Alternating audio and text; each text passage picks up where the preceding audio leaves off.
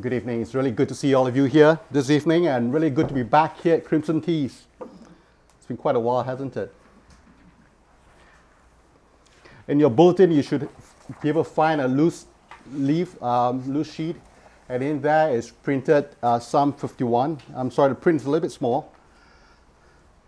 We have that printed in our bulletin, uh, but that's the traditional prayer book um, version, slightly different from the ESV that our church were used to. And uh, it's missing two verses at the end as well, so I thought I'll just print it out for all of us. If you take it out, it'll help you, uh, give you a bit of a steer as to where we're heading this evening.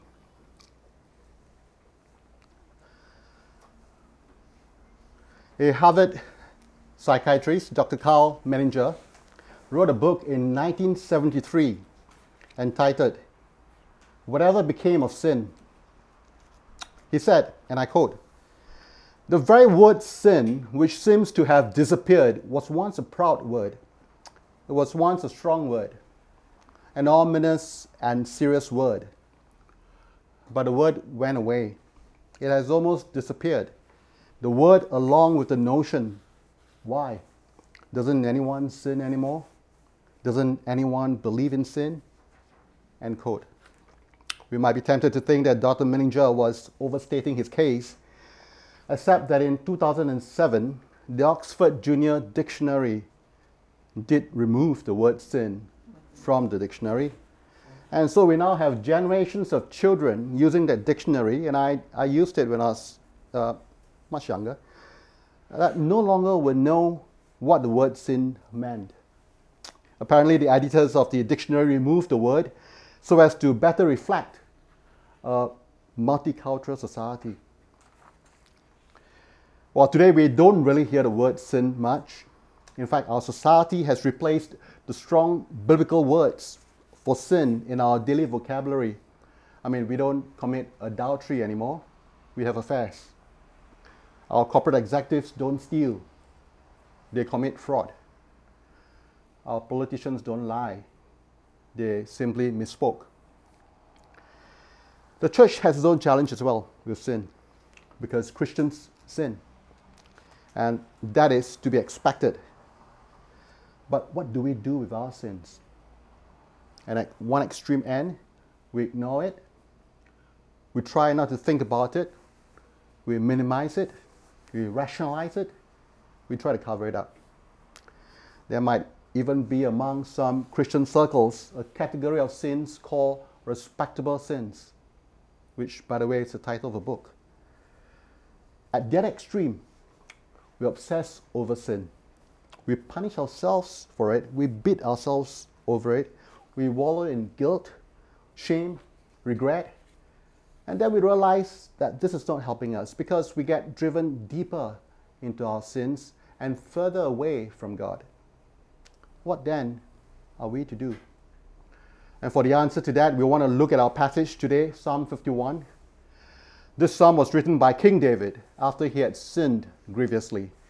And it gives us a model, I believe, for how we can tackle our sins as Christians. As the heading at the top of the psalm tells us, David wrote this psalm when Nathan the prophet went to him after he had committed adultery with Bathsheba. And later, after discovering that she was pregnant, arranged to have her husband Uriah killed in battle. Well, you know the story. It's found in 2 Samuel 11 and 12. And Louis read for us very well earlier on. We have adultery, we have murder. These are terrible sins. And there are two sins for which the Mosaic law provides no forgiveness because they're both punishable by death. No sacrifice would suffice. Now, some of you here this evening might be thinking, well, I've never committed adultery or murder. I'm not sure I can necessarily identify with what David must have gone through or with the psalm that he wrote. But if you remember, it was just last month when we preached on the Sermon on the Mount in Matthew chapter 5, verses 21 22, when Jesus said, You have heard that it was said to those of old, You shall not murder, and whoever murders will be liable to judgment.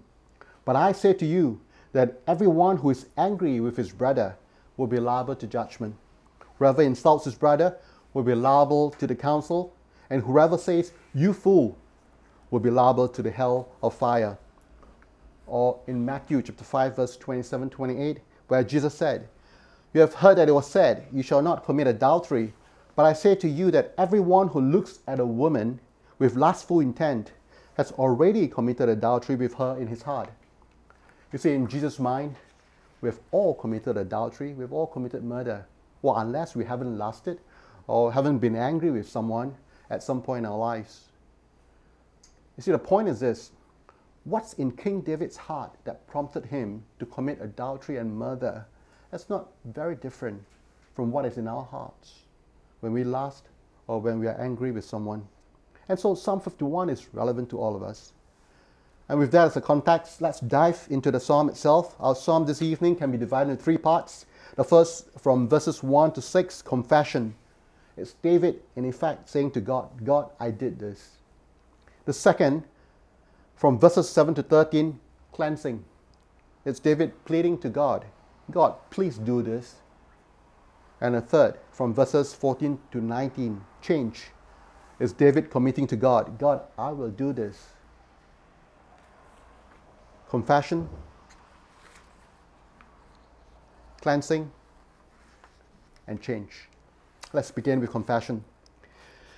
King David starts off this psalm with the words, Have mercy on me, O God. Now, these are the words of someone who recognizes that mercy is the only basis for coming to God for forgiveness. The words, Have mercy, is the language of someone who knows that he has no claims at all to the favor that he begs. During one of the wars, in French wars in the 18th century, a mother came to General Napoleon Bonaparte begging for her son who deserted the army and was caught. And he was, the son was soon to be executed. And the mother begged the general, Have mercy on my son. Napoleon replied, But what has he done to deserve mercy? And the mother said, If he had, it wouldn't be mercy. You see, King David knew that there was nothing he had done or could have done to deserve God's mercy for the heinous sins that he committed. He could not come to God for justice, he needed mercy. And his basis for mercy was solely on God's character. And that's why he asks for mercy according to God's steadfast love, according to his abundant mercy. Steadfast love, the Hebrew word is hesed, a word that I'm sure all of you are very familiar with. It's a covenant word, which tells us something interesting that for all his unworthiness, David knows that he still has a covenantal relationship with God. But that's not the only thing that David knows. He's also very aware of his sin and its true nature. In a sense, that's what it means to confess sin, isn't it? The word confess means to say the same thing. It means that we see in the same way that God sees it.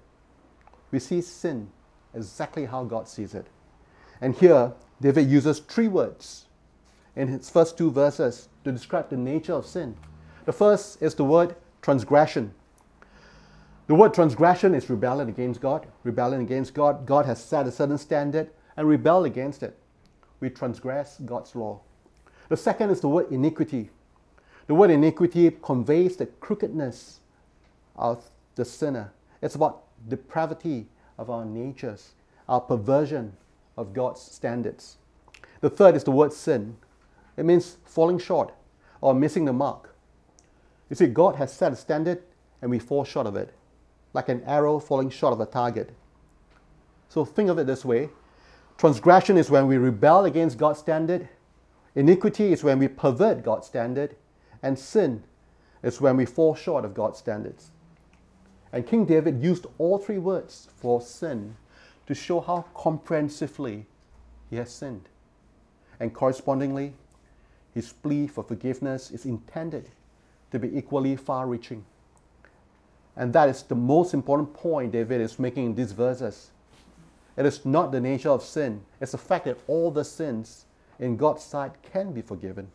And this is what David's pleading for. And this is what he desires with God to blot out his transgression, to wash him from his iniquity, and to cleanse him from his sin.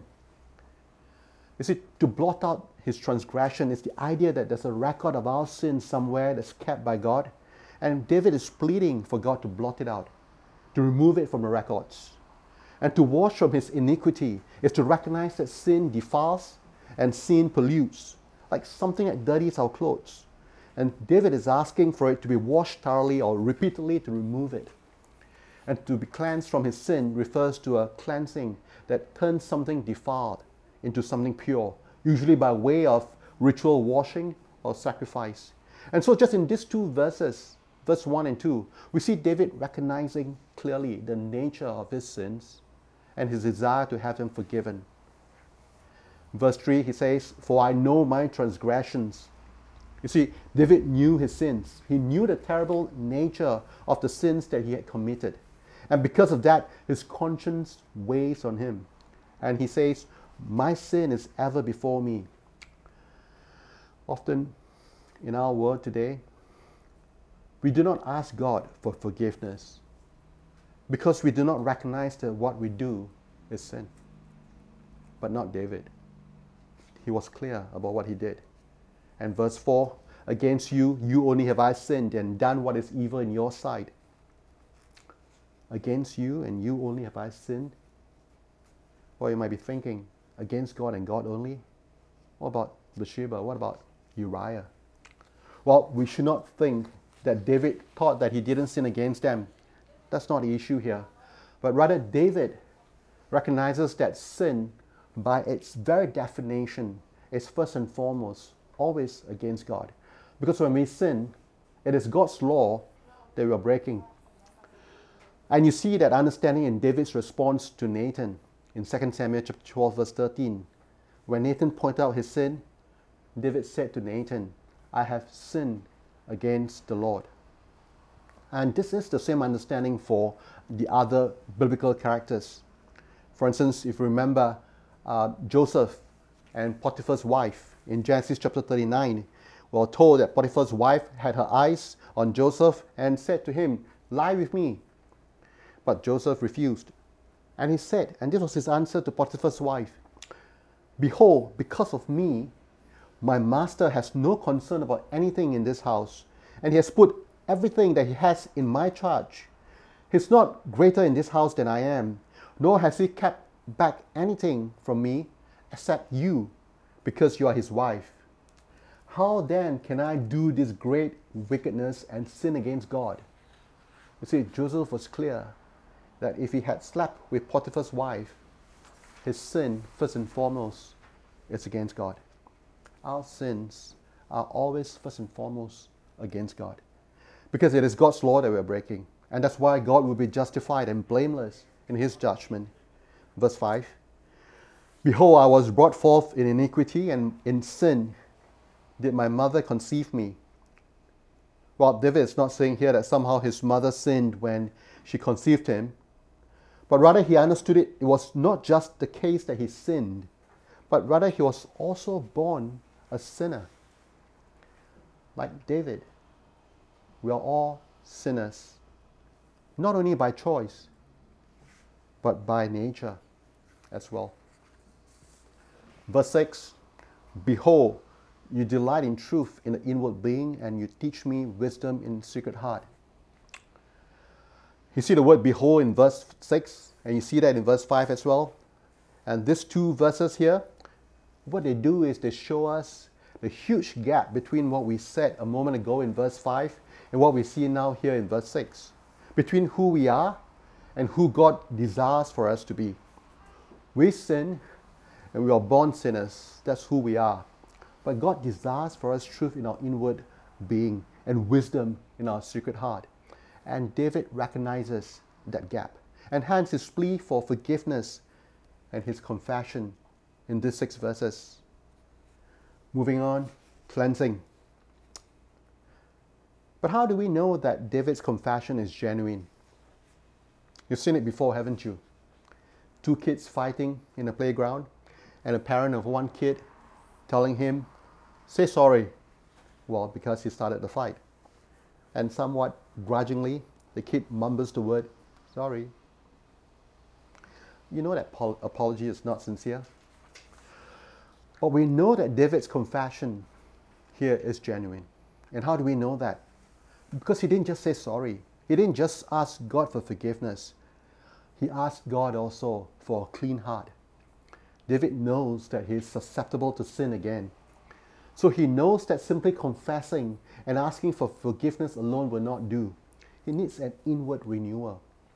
He needs a clean heart and a right spirit, a steadfast spirit, which is what we see in verse 10. Create in me a clean heart, O God, and renew a right spirit within me. The word create here is a Hebrew word, bara, which some of you will know is used in Genesis chapter 1 for the creation of the heavens and the earth by God. This word describes what only God can do. To create, in Latin, ex nihilo, which means to create out of nothing. David is asking here for what only God can do. Only what God can provide this. He's asking for nothing short of a miracle. He's asking for a clean heart. But apart from clean heart, David wants also for restored fellowship with God. He asks God not to cast him away from his presence in verse 11. You see, when David sinned, his relationship with God didn't change. He was still very much part of the people of God. But his fellowship with God changed. It was broken. Well, think of it this way. When my wife, Karina, and I have an argument, which I'm glad to say is not too often, she'll be a little bit colder towards me, and I might kind of stay in my study and, and not speak to her for a while. Our fellowship with one another gets affected. It gets broken. Thankfully, it doesn't last long usually, about 20 minutes. But in terms of relationship, we're still married to one another. That doesn't change. It's the same with David. His relationship with God hasn't changed, but his fellowship's broken because of his sin. And so David asked God not to cast him away from his presence. He wants to be in God's presence. He wants that fellowship with God restored. But here's the problem a holy God cannot tolerate the presence of an unclean person. And David's sins have left him unclean. And so David prays for his sins to be purged, which means to be cleansed, uh, with hyssop in verse 7. Hyssop is a plant that is often used uh, to be made into a small little brush. Uh, in Leviticus chapter 14, we are told how hyssop was used to sprinkle blood on a leper, one who has been healed of his leprosy, in an act of ceremonial cleansing. And then in Numbers 19, it is used in a similar ceremony to cleanse one who has been defiled by touching a dead body. In either case, when a cleansing is done, the priest pronounce the person clean. And that's exactly what David wants. David desires to be pronounced clean. How clean? Well, I remember when I was doing my seminary studies in Vancouver, and our family went skiing in Whistler, and while riding on one of the chair lifts with one of my daughters, and she was barely 10 years old then, and wanting to teach her something about God's forgiveness. I mean, I'm a seminary student after all. I said to her, pointing to the snow below us, I said, when God forgives us, He washes us white as snow.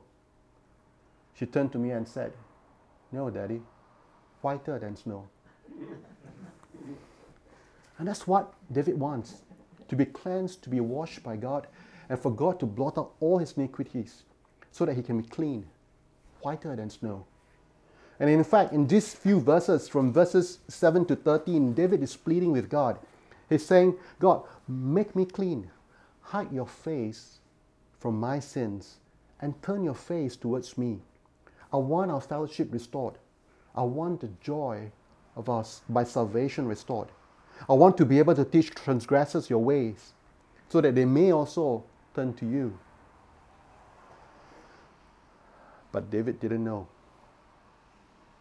He didn't know then what we know now. what it would cost God to answer his prayer. Because when Jesus had his hands stretched out on a cross and he was dying, he turned to his father and he began to pray. And for the first time in all of his life, he turned to his father, and his father didn't turn to him. He looked up to heaven, and there was no one there. He cried out, My God, my God, why have you forsaken me? And there was silence. Because for God, the Father, to hide his face from David's sins so that he can turn his face towards David, he had to hide his face from his one and only Son, Jesus. Jesus paid the penalty for David's sins so that God could hide his face from the sins of David and look towards the sinner, David. And that's what it cost God for David to be cleansed.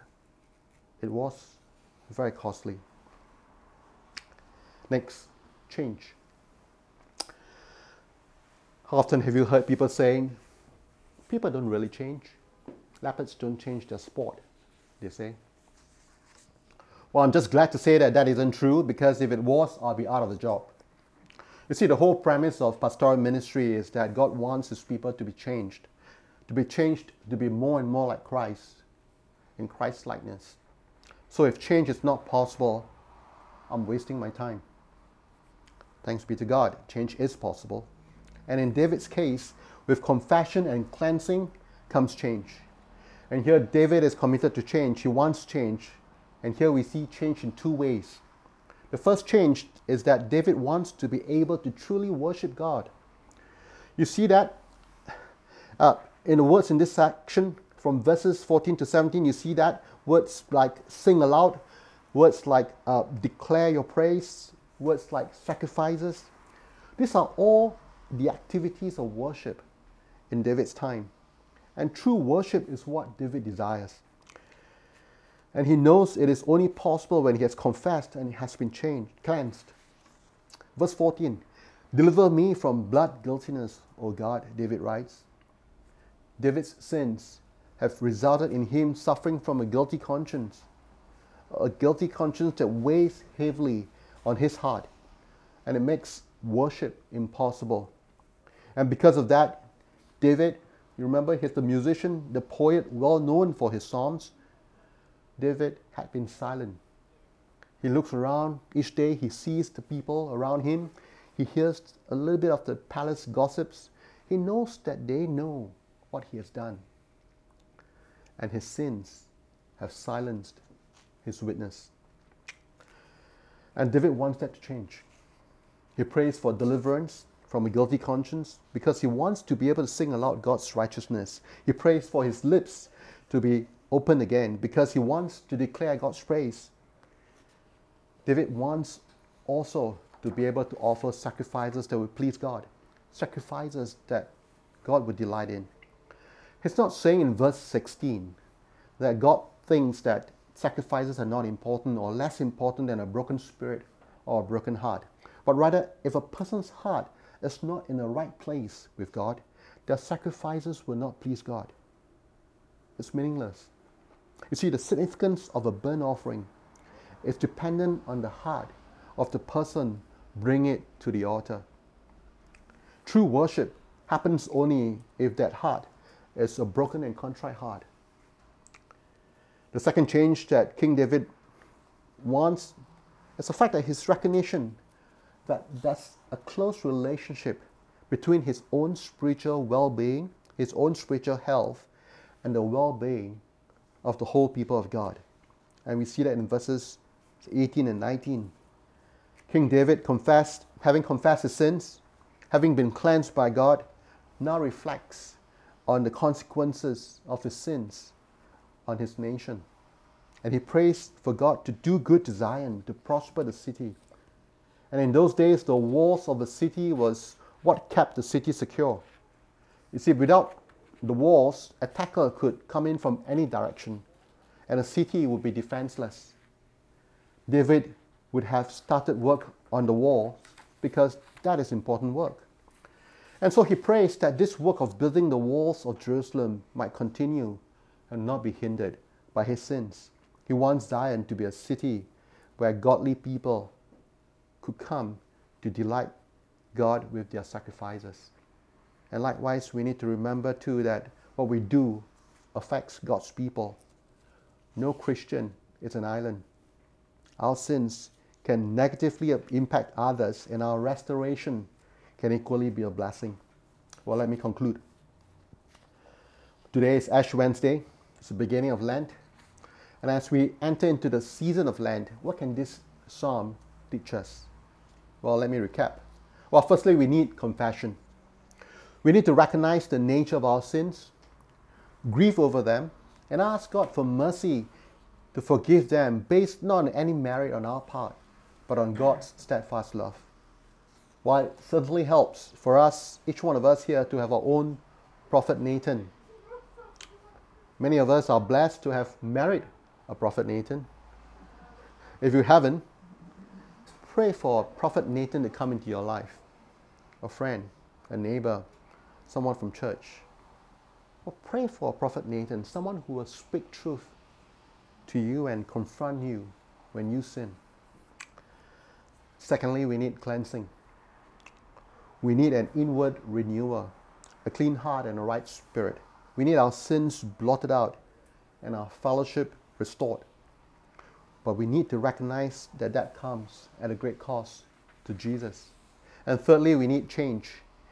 Change in how we come before God in our worship, not as people who deserve to come into His presence, but people with contrite hearts. Like the tax collector at the temple who cries, God, have mercy on me, a sinner.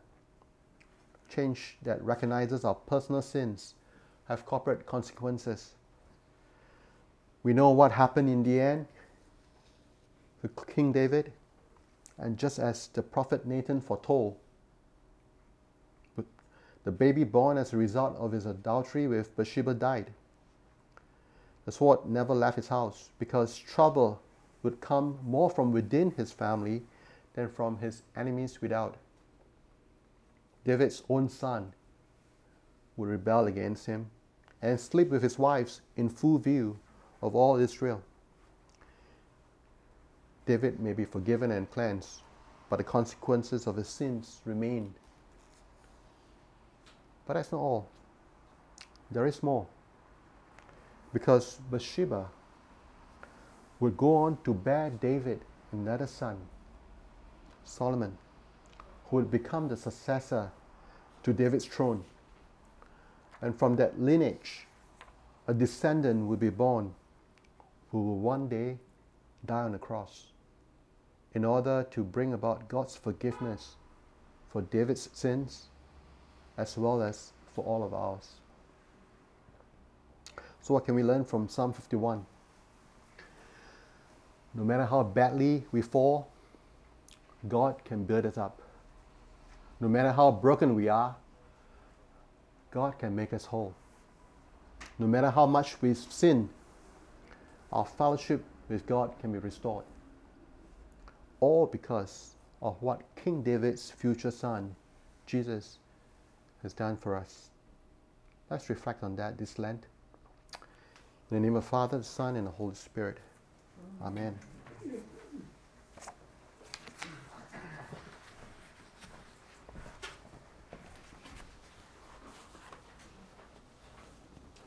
Thank you, Roger, for being, as it were, the prophet Nathan to us this evening.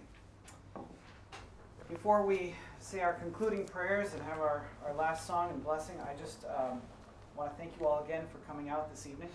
Um, my understanding is that at Christ the King, uh, traditionally on Ash Wednesday, we depart in silence.